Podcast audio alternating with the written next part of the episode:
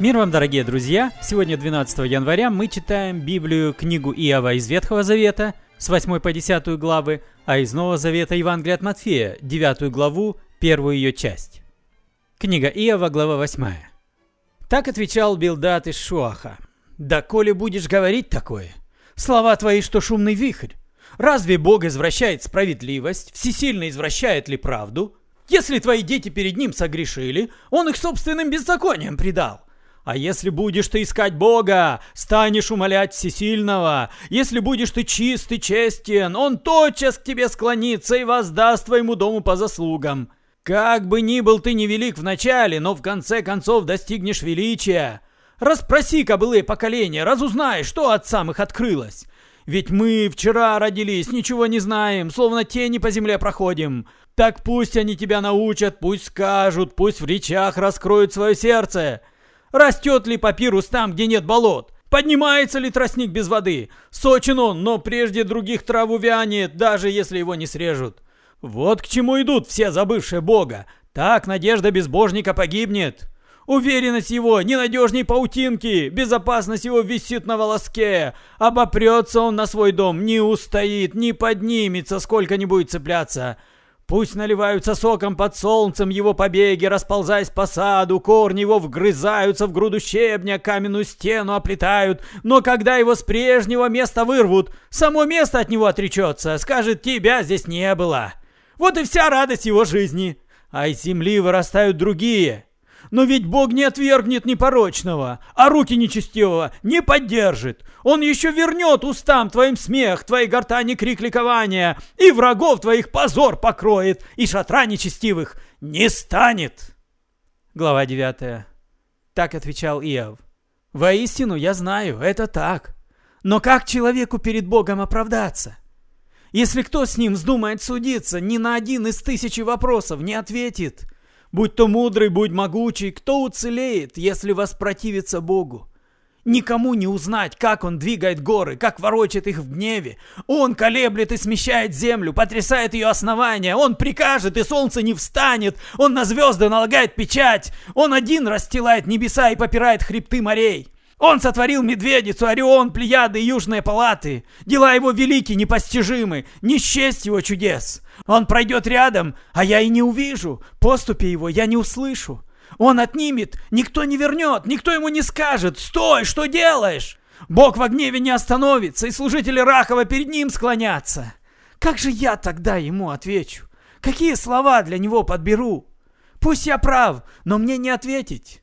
Могу лишь молить о справедливости. Даже если он на зов мой ответит, не верю, что станет меня слушать. Налетел на меня словно вихрь, без вины множит мои раны, не дает перевести дух, горечью переполняет меня. Мерятся ли силой с ним могучим? Судиться ли? Но как его на суд вызвать? Пусть я прав, обвинит меня собственный язык, пусть не порочен, он извратит мое дело. Не порочен я! Но что мне до того, если жизнь опротивила? Все едино, вот что скажу. И непорочных он губит, и злодеев. Внезапная беда сеет смерть, и он смеется над отчаянием невинных. Отдана земля во власть нечестивцев, а он закрывает глаза судьям. И если не он, кто же? Мчатся дни мои быстрее гонца, бегут, но добра не видно. Они скользят, как папирусные лодки, и падают, как коршун на добычу. Хотел бы я забыть о печали, чтобы лицо озарилось улыбкой, но страшусь я новых несчастий, знаю, ты меня не оставишь в покое. Все равно я окажусь виновным, так к чему же зря стараться? Если водой снеговой омоюсь, если щелочью очищу ладони, ты погрузишь меня в сточную яму, и даже одежда мной побрезгует. Он не человек, чтобы мне с ним тягаться, чтобы вместе нам идти на суд». Нет между нами посредника, чьи руки легли бы на обоих, кто отвел бы от меня его жезл, чтобы он больше не внушал мне ужас, чтобы я говорил без страха, но я сам за себя. И все иначе. Глава 10. Стала жизнь мне постыла. Тогда я жалобам излиться, поведаю, как душе моей горько. Богу скажу, не торопись с приговором, объясни, в чем меня обвиняешь. Хорошо ли тебе быть притеснителем, отвергать творение рук твоих и покровительствовать нечестивым? Разве глаза у тебя, как у смертных? Разве смотришь ты, как смотрят люди? Разве дни твои, как дни человека, и годы твои, как годы мужа? Что же ты выискиваешь во мне вину, стремишься грех обнаружить? Ты же знаешь, что я не виновен, а из рук твоих никто меня не вырвет. Твои руки меня создали, слепили, а теперь взялись за меня, чтобы уничтожить. Вспомни, ты лепил меня как глину, а теперь возвращаешь во прах. Ты излил меня как молоко, а потом сгустил как творог. Мясом и кожей меня одел, костями и жилами скрепил. Ты дал мне жизнь и всегда был со мной, заботливо храня мое дыхание. Но другое таилось в твоем сердце. Я знаю, ты этого хотел. Если я согрешу, ты выследишь меня, и когда провинюсь, не дашь спуску. Если я виноват, горе мне. А если и прав, не поднять головы. Сыт я позором и пьян горем. Чуть поднимусь, нападаешь, как лев. Ужасаешь меня снова и снова. Обвиняешь меня опять, разжигаешь все жарче свой гнев. Выставляешь все новое полчища. Зачем же ты вывел меня из чрева? Я бы умер, и никто б меня не видел, словно никогда меня и не было. Отошел бы я из чрева в могилу. Недолгие дни мои, так оставь, отступись, дай порадоваться хоть чуть-чуть, прежде чем сойду безвозвратно в страну тьмы кромешной, в страну непроглядного мрака, где тьма, где нет устроения и где только Мрак светит. Читая Иова, я вспомнил Михаила Булгакова, его знаменитый роман «Мастер и Маргарита». Долгое время он был запрещенным в Советском Союзе, а потом, после перестройки, мы зачитывались им. Но потом наступило время для анализа. Дьявол является одним из главных действующих лиц в этом романе, так же, как и Иисус. Иисус в этом романе изображен таким немощным, слабым, неуверенным, собственно, ничтожным – я помню, как я ехал однажды в поезде, и мать своему сыну внушала, «Ну что ты так сидишь? Ну что ты так вяло себя ведешь? Ну что ты как Иисусик какой-то?» Ну вот такой Иисус у Булгакова. Не настоящий Иисус Христос, а скорее Иисусик вот этой женщины.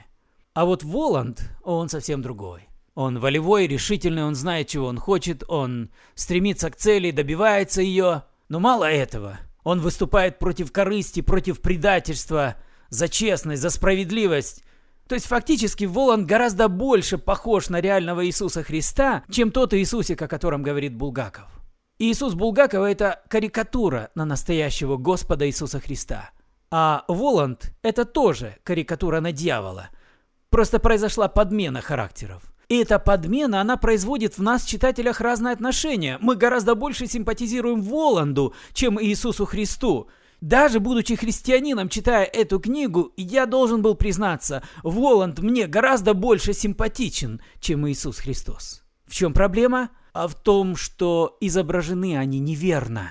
В чем проблема Иова сейчас? Он видит Бога не таким, каким Бог является – он не знает, кто стоит за этой трагедией в его жизни. Он не знает, что там на небесах шел совет, и вдруг вторгся туда дьявол и стал клеветать на Иова, и мало этого стал разрушать его жизнь. Иов, не зная, кто является действующими лицами вот в этой трагедии, приписывает дела дьявола Богу. И, соответственно, он в страшном смятении. С одной стороны, он понимает, что Бог – это Бог. Он справедливый, он судья, он любящий, он вечный, он верный. И с другой стороны, его жизнь, которая демонстрирует жестокость, издевательство, насилие со стороны какого-то высшего существа, которое стоит над ним, над Иовом, и получает удовольствие от мучений Иова.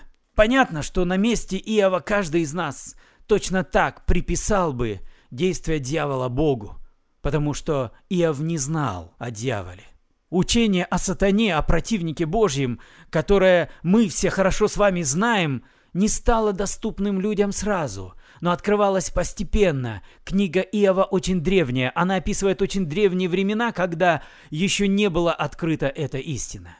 Но когда Иову откроется в конце этой книги, кто является источником его бед, И кто находится на его стороне и находился на его стороне всегда, когда он поймет лучше, кем является Бог, тогда все станет на свои места.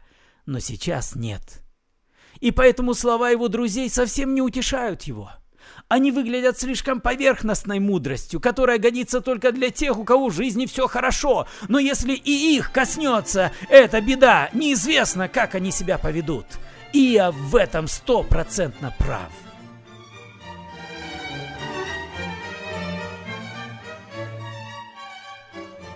Из Новозавета мы сегодня читаем Евангелие от Матфея, 9 главу в переводе «Радостная весть». Иисус вошел в лодку, пересек море и вышел на берег в городе, где он жил.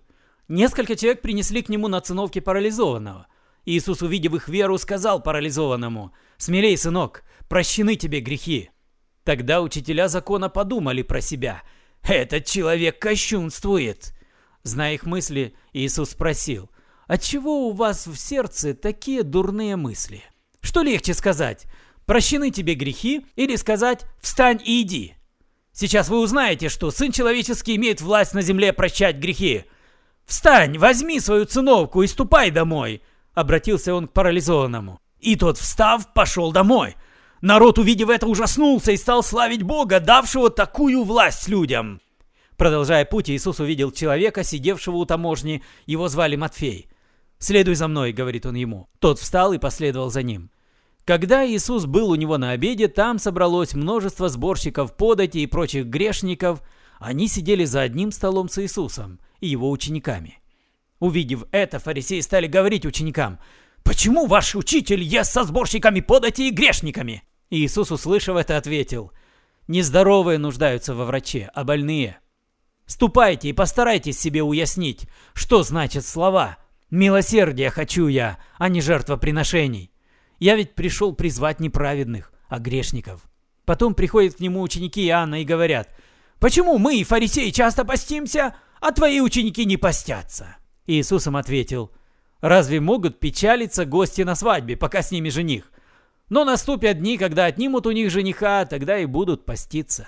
Никто не ставит заплаты из новой ткани на старую одежду, иначе потянет на себя заплата старую ткань, и дыра станет еще больше. И никто не наливает молодое вино в старые мехи, иначе прорвутся мехи, и вино вытечет, и мехи пропадут. Нет, молодое вино наливают в новые мехи. Тогда и вино, и мехи будут в целости. Вы слушали подкаст «Библия за год» на 12 января. С вами был Петр Тюкало, спасибо за внимание, до свидания, благослови вас Господь и до следующей встречи.